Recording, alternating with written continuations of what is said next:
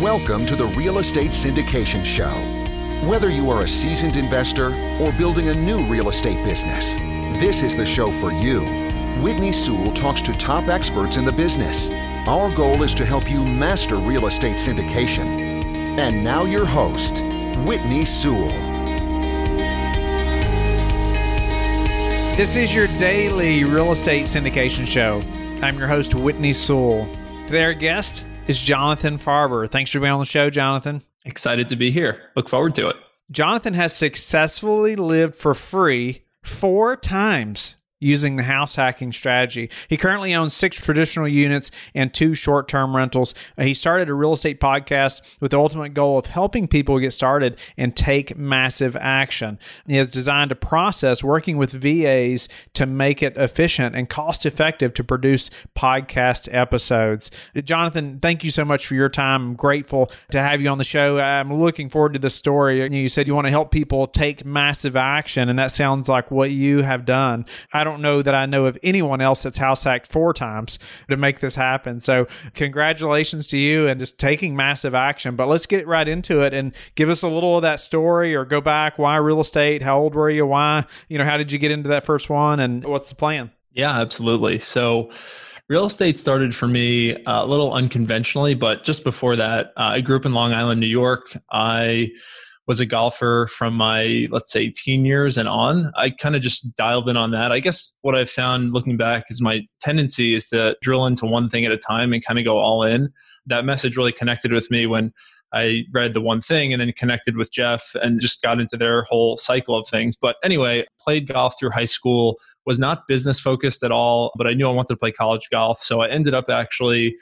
playing golf at a school in Long Island, and that was a great experience. From there, I wasn't exactly sure what I wanted to do. I felt like I actually kind of missed the boat on some things because I didn't have an internship in four years of college. My grades were okay. I wasn't as motivated as I am now. I was just really motivated with golf.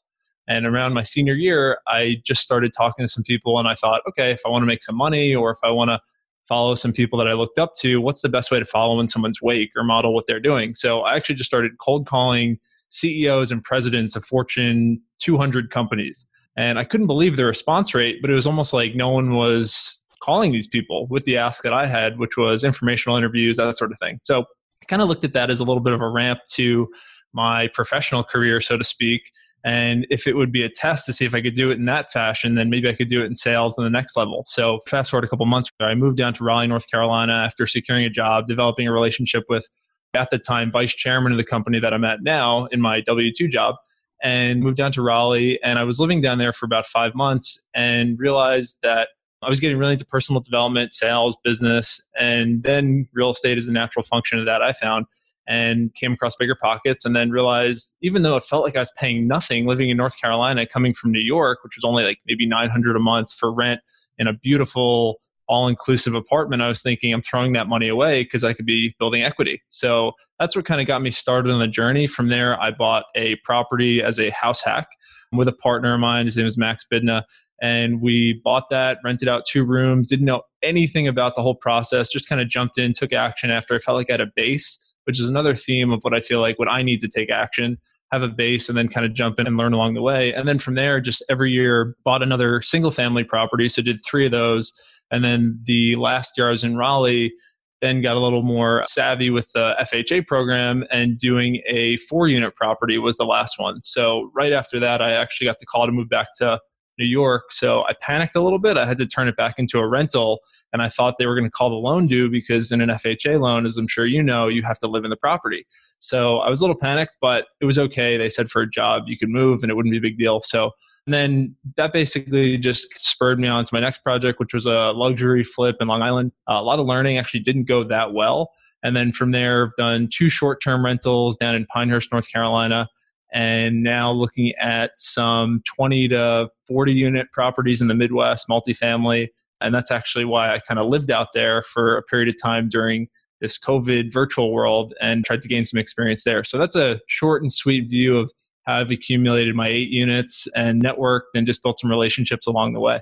I love stories of just people that have taken action. And even while you have a W 2 and you've had to move numerous times and all these things that are happening, it's like you didn't just lay down and say, oh, I just can't make it happen. I just can't do that. You didn't make excuses. You really stayed in there. I even go back to where you started calling those CEOs of those large companies. Like that's out of the box, right? Most people don't do that. You probably learned a lot through that process or made some good connections that way that maybe you didn't expect and most people wouldn't expect, but it's thinking outside the box and taking action.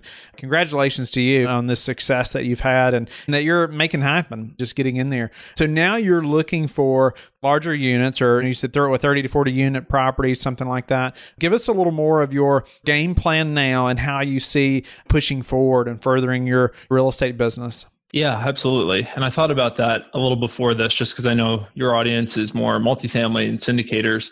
So the space that I'm looking at now is, like I said, that 20 to 40 unit space. I kind of categorize three markets based on pure cash flow, hybrid models where you'll get cash flow and appreciation, and then just pure appreciation markets like in New York or San Francisco. So the markets that I started targeting were in that hybrid column of cash flow markets and appreciation markets where I felt it'd be easiest to execute that value add model or that for some let's say bigger pockets listeners or smaller investors out there that BRRRR model on the multifamily which is as you know and execute yourself the model for syndicators. So that's why i picked a couple markets in the midwest. And yeah i basically just moved out there. I was thinking about it from the sense of virtual world, there's nothing to lose. What actions can I still take to progress me towards my goals during COVID? I felt like there was a lot of doom and gloom in New York and people taking the attitude of, well, COVID hit, so there goes my 2020 goals. I actually heard it really presented in a funny way. Someone said, everyone had 2020 goals until some lady ate a bat. And you know what? It kind of was that way. And then I just thought about it from the sense of what could I do? So I moved a couple times, but I spent some time in Columbus, then I went to Indianapolis, and then I spent a couple months in Louisville where I was just thinking, why not build some relationships, try to see as many properties as I can, and then from there developed a strategy that I'm using on a day to day basis to find off market deals, which we could get into. But it's been very effective for me from that standpoint. So it's great that you were able to just say, okay, I'm just going to move there and really learn that market and meet people there. That's difficult for most people, right? Was your W 2 position flexible enough to be able to do that? Yeah, it's typically a work from home job anyway. But okay. the direction from the company was that people aren't going to be back in offices for a little while. And I'm a big time batcher. So I'm making sure that for any activities I need to do for that job and that function, that I have time reserved. But on certain days at certain times, I can use my off hours or other times to be creative and just work from a computer and a phone. And it really was more a test to see what could I do from a computer and a phone when you're not client facing, which no one is right now, or definitely wasn't doing in April, May, or June. So, married, kids yet? I'm just married to the game. Okay.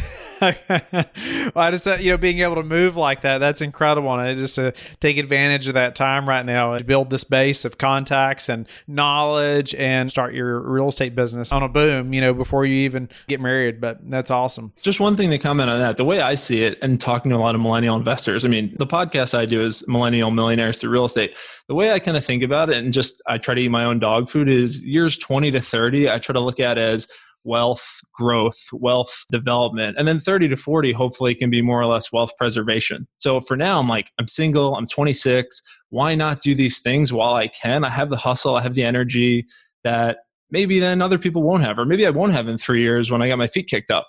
Who knows? But I know right now, I don't even mind if I look like I'm driving a beat up car, which, you know, my car's fine, but I just feel like I can get by with that in my 20s more than in the next phase where you can't leverage that age as much and you can't say to someone oh i'm like a 20 something year old trying to learn. And by the time you're 34 i feel like people are like you should just have it figured out. It's not cool anymore. You can't use your age. So that's my approach yeah, you know, that's not most people's approach, I don't feel like. And it wasn't mine when I was in my 20s, or I was focused on other things other than building a real estate brand and business like I should have been if I had known then what I know now. But what gave you that drive early on, whether it was golf, how successful you were there, or moving into real estate? What gives you that drive in your 20s now to be able to say, okay, you know, I'm laser focused on this real estate business. I'm not focused on buying that new car or doing this over here like all my buddies are doing. How do you have that level of focus in your 20s? Two things. One was more or less like a reflection moment or a deflection moment. But basically, I kind of looked around at my parents, who I love, and they gave me everything as a base. And they came onto, I'd say, a little bit more financial challenge and kind of started thinking about what do I want in life? You know, I'd kind of just gone through the years with just that go with the flow mentality, like that Steve Jobs video, kind of stay in the lane and not bang against the walls too much. And then one day I kind of saw what they were doing and I saw some of their friends and realized that they weren't really set up the way that I kind of wanted. So then I think if I had any other superpower would be always asking a question instead of looking at something like a problem. So framing a problem as a question. So seeing other people in situations that maybe I'm trying to model or look up to and think, do I want to trade places with that person? Not really. Okay, so in there that situation, how do I not be in that situation? And then that can give me like a game plan and steps to go back to. The second thing was when I started working in a corporate role, the company had a layoff a couple months onto the job. And that was really eye opening for me to see people in their 40s and 50s with a family, a mortgage, all these expenses that now the faucet just got turned off. So they had one stream of income now it was taken away from them. And how are they going to provide for their families? How are they going to keep their mortgage payments? How are they going to keep their lifestyle? And it was really scary for me. So for me, starting with that first moment, seeing my parents have a little bit of financial challenge in the post 2008 years, it was kind of just like a light switch went on and it's never gone off since. And then a few people just were really instrumental to me, like Jim Rohn. I mean, I just love his content and I got exposed to just a couple of it through a mentor at the time and really became obsessed with it. And from there, it just self fulfilling. Awesome. Well, congratulations again. I want to back up just a little bit and I want you to elaborate a little bit on, or maybe give us an example or two of how you started networking and growing your network at an even younger age, or even when reaching out to those cold calling CEOs and things like that, and maybe some other things you did after that and, and are doing now to grow your network. I like the idea of turning a lot of things into a game or just putting a system in place. And I love Tim Ferriss. I love uh, a lot of system builders and process people focused. So for me, I'm always thinking about how can I get the highest result with the least effort and energy. You know, and some people would call that lazy. Some people would call it high impact lazy. But for me, when I was in college, I came up with more or less a game reaching out to these people. So I was on the phone with my friend one day also that guy Max Bidna, very smart marketer in New York, runs a digital ad agency, and I was talking like I don't have any internship experience. My grades are so so. I don't have any connections. Like my family doesn't come from money. I don't have relationships. I'm starting cold. I'm just cold applying and being another number on a pile. So I was like, you know what? Maybe LinkedIn. And we started talking about you could reach these people on LinkedIn. So every day I turned it into a game. I was trying to reach out to 40 people a day on LinkedIn and I had three scripts that I was just copying and pasting. And they didn't know it, but I was going about it from the approach of how to win friends and influence people, another impactful book in my life. And was just taking the approach what can I learn from these people? I have two ears, one mouth on all these calls. And what can I maybe prod with them and lead them to maybe give me a referral, pass me to a hiring manager, or get them to have the idea to help me with a job? I think the other thing that I like about sales and my strategy is it's always been a little bit more of plant the idea in someone else's head instead of try to jam it down. So I would ask all these questions of how did you get your start? Was there anyone that helped you at the beginning? What advice would you give yourself starting out? And that would back them into a lot of times. And then I took this along with sales in my further years, but I found a lot of times that got them to the mindset of they actually did get help at the beginning. Maybe they've forgotten that and now they want to try to help someone else. So I just made it a game. And every day I had a spreadsheet and like a tracker where I would just say, okay, what 40 people did I hit today with the template? And then I would just block out times on my calendar to do these informational interviews. And I had a next step. And I was using kind of a CRM before I knew what it was. And then that's sort of the approach I've taken with real estate. Podcasting has been the most incredible way to network, meet people, build my own systems and process. I know we were talking about that a little before the call that you have some amazing processes for your setup to do a daily podcast. Like it's incredible what you do. But what I found is that by doing the podcast, then it's actually helped me in other parts of my life to build systems and automate follow up, Calendly links, templates, things like that, and build a virtual team to fill in some of the gaps of things that I wouldn't do. So I love bigger pockets. My favorite way to network now is actually Facebook groups and building them, but also interacting in other Facebook groups and just getting on time with people. I guess just one thing I want to comment on, and then I'll pause, is when I first started out when I was 21 years old, I went back to every episode of Bigger Pockets and I reached out to every single guest that was on the show at that time. And some people would say that's nuts. And a lot of people got back to me. And I was 21. I had no idea what I was doing, but it was the same approach. Pick your brain, virtual coffee, 15 minutes. Now I take a different approach. My approach is always value add before value ask. But at the time, it worked. So for anyone listening to this, my advice would be just do it. Just reach out to the people. They will be so much more receptive than you think so many of the times. Like this past month, I've been reaching out to my Mount Rushmore of real estate idols to try to get in their network by providing value. And I was amazed at the results. I couldn't believe they came back to me because I was just offering value before asking for anything. So that's my approach now. But I guess to just wrap it up would be just do it. Then, if you can put a system on it, and then you will get more responses than you think, especially if you can add value before you ask for it. Love that. You reached out to every single guest on BP. I mean, that's taking action. That's still stepping out of the box. Most people are never going to do that. I have guests on all the time, and I've experienced this myself. I've been interviewed, I don't know how many times, and I'll put out my number and my email. And I don't know if I've been contacted once or twice, a few times, but not much. It surprises me. People say they want to do these things, but nobody reaches out for help. So great, great content right there, Jonathan, taking action and making it happen happen. Give me a couple, or at least one or two systems that you put in place that are crucial now to your operation. Yeah. So the first one that jumps out is the podcast. So much so that it became a system without knowing what I was doing at the beginning, that now it's actually going to become a system that we're turning into a course and going to be selling how to create a podcast with no experience for $9 an episode. Because that was basically just the approach we found working with assistants from Upwork who we got the system from Neil Bawa because he posts a lot of good content. And we just basically followed a framework of interviewing VAs, putting them on Asana, building a tracker in Google Sheets, and then giving everyone a step by step guide. And then now using Slack to kind of fill in the pieces. So that's the first one. The second one that jumps out is now having a first line of defense to have deals analyzed and have neighborhoods analyzed. So now there's a couple people that if I see a deal that I'm maybe driving around or a neighborhood, I'll just send the address to someone now on the virtual team, remote staff, whatever you want to call it. And they will analyze the neighborhood and the deal and basically come to a first pass conclusion of the fundamentals of the deal. Does it work for what business model I'm thinking about doing? If it's a value add model in the Midwest, then they can come up with the numbers. What's our cap rate today? What's our projected? And then I can dig into it more and see if they made mistakes. But those were two things that I realized I just didn't like doing. Another favorite author of mine, Michael Hyatt, Free to Focus, he's got his four boxes of things. So I'm definitely more high level, but oh, we got it right here. It's not that one, but yeah, I'm a fan too. He puts out tons of great content. I've got some books of his right behind me. He's awesome. Seriously. So that one I actually have to check out. But like what that book helped me see was there are a lot of steps in this process that I don't like doing. And if I relied on myself to do them, they wouldn't get done. So I still want the action done, but someone else can do the steps for three, four dollars an hour, they can do that. So the podcast was the easiest one. They do all the outreach, they do all the editing, and then they do the show notes and the follow up, and they send every guest a book. So if you're ever on the podcast, you'll get a book too. But basically, that's all done for nine dollars an episode. So that's an easy one. And then the actual deal analysis, that's on a case by case basis. But an address comes in, an OM comes in, just send it to these two people. They analyze it, they put in a spreadsheet with a system that I help record just with Zoom and Loom, two recording tools if people don't know.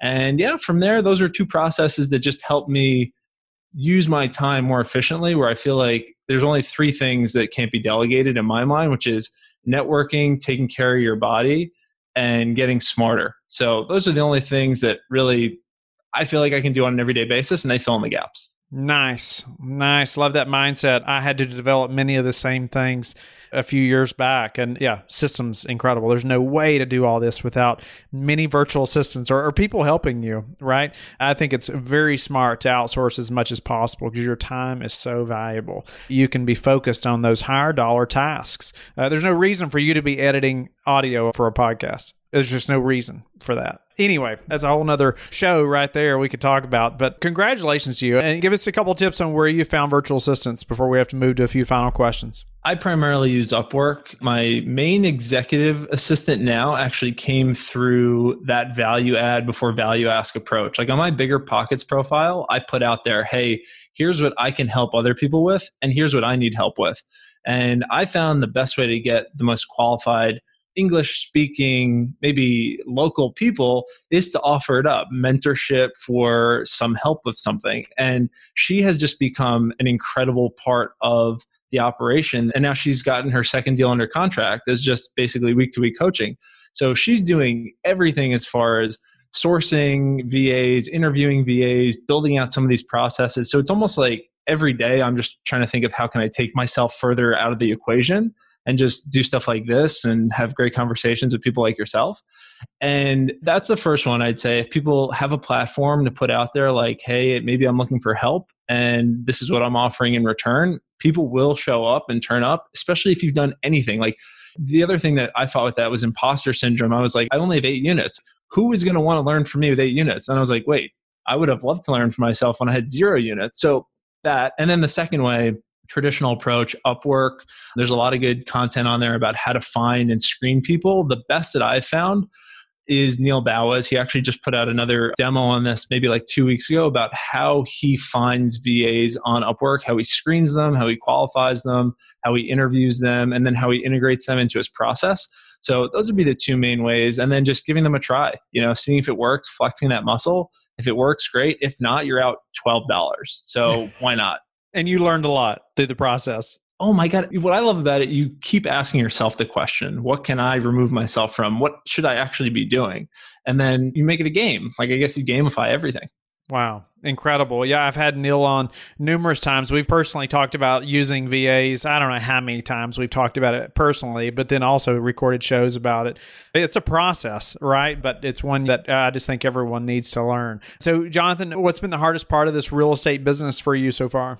I did one flip and it was good learning for me to get a feel for if I'd like it or not. It was not something that gave me any passion or energy, and it was really challenging. It was like a six hundred and fifty thousand dollar luxury flip, used hard money, all your classic mistakes. Went long on selling it, went long on construction, underestimated the budget, all that stuff. So I guess I take that as a positive. It taught me what not to do, but yeah, that was definitely the hardest thing I've had to do in real estate so far. It was definitely the most stressful. But for now, yeah, I think it's just about picking the right strategy because there's so many fun strategies and I get shiny object syndrome a lot. You know, so I like Airbnb, I like Airbnb arbitrage, but for me the biggest challenge right now is dialing in and drilling into a strategy that I can commit to for six months and not pick my head up and give my full attention. Now, how did you find the investors for a $650,000 purchase? I just think that's probably a question that a listener probably has right now. Saying, oh, no, wait a minute. He's this young. He doesn't have 200 units yet or whatever. How did you make that kind of purchase happen? We don't have a ton of time, but give us a few things of how you did that. Short and sweet. I called probably 40 hard money lenders told them my story, told them my situation, and got a few to opt in. Then I just compared the rates and the fees and the relationship with the people. I just came up with a matrix. One of them, I guess, was excited enough to jump in. They did it, and that was how I found them. But I think I found the actual sources from bigger pockets and forums, asking people who they recommend for hard money lenders, Googling, looking at hard money brokers. Basically, just came up with a list, started cold calling every one of them, telling them a business plan, and was just trying. You are not afraid to get on the phone, are you?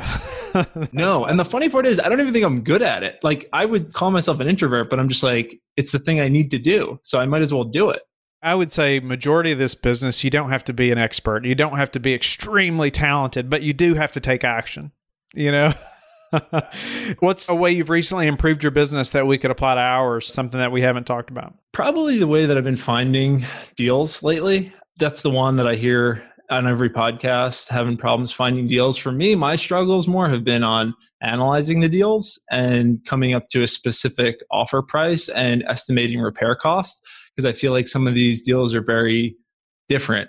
But for me, something that I've learned lately, my favorite way to source off market deals has been calling property managers instead of owners because if I tell them what I want, I've found a lot of success with this. They're willing to carve out something maybe in their portfolio. And if they're the broker, they double dip. They get the commission on the sale, but they also can control the management from owner to owner.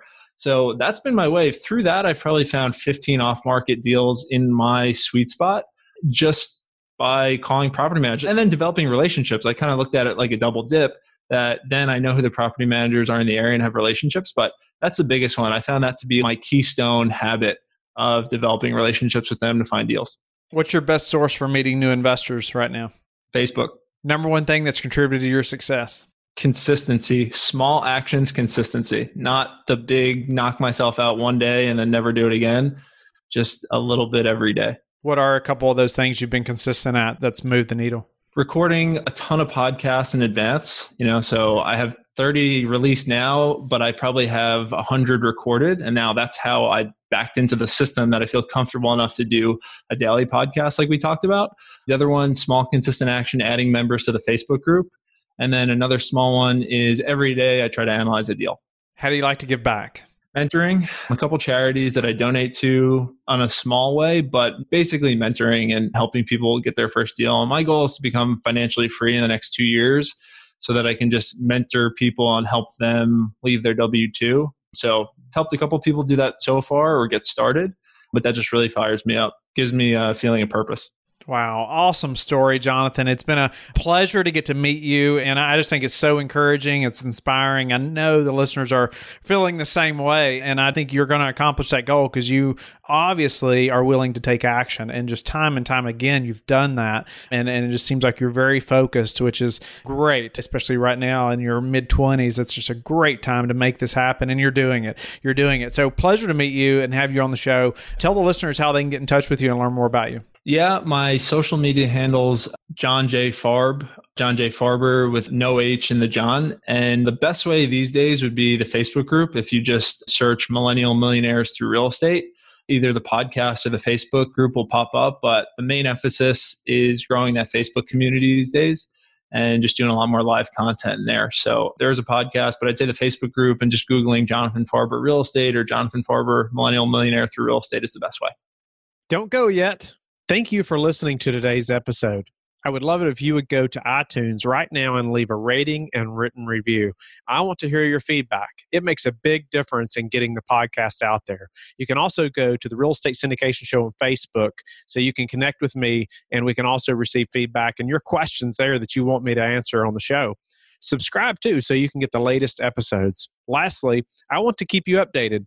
So head over to lifebridgecapital.com and sign up for the newsletter. If you're interested in partnering with me, sign up on the Contact Us page so you can talk to me directly. Have a blessed day, and I will talk to you tomorrow. Thank you for listening to the Real Estate Syndication Show, brought to you by LifeBridge Capital. LifeBridge Capital works with investors nationwide to invest in real estate, while also donating 50% of its profits to assist parents who are committing to adoption. LifeBridge Capital, making a difference, one investor and one child at a time. Connect online at www.lifebridgecapital.com for free material and videos to further your success.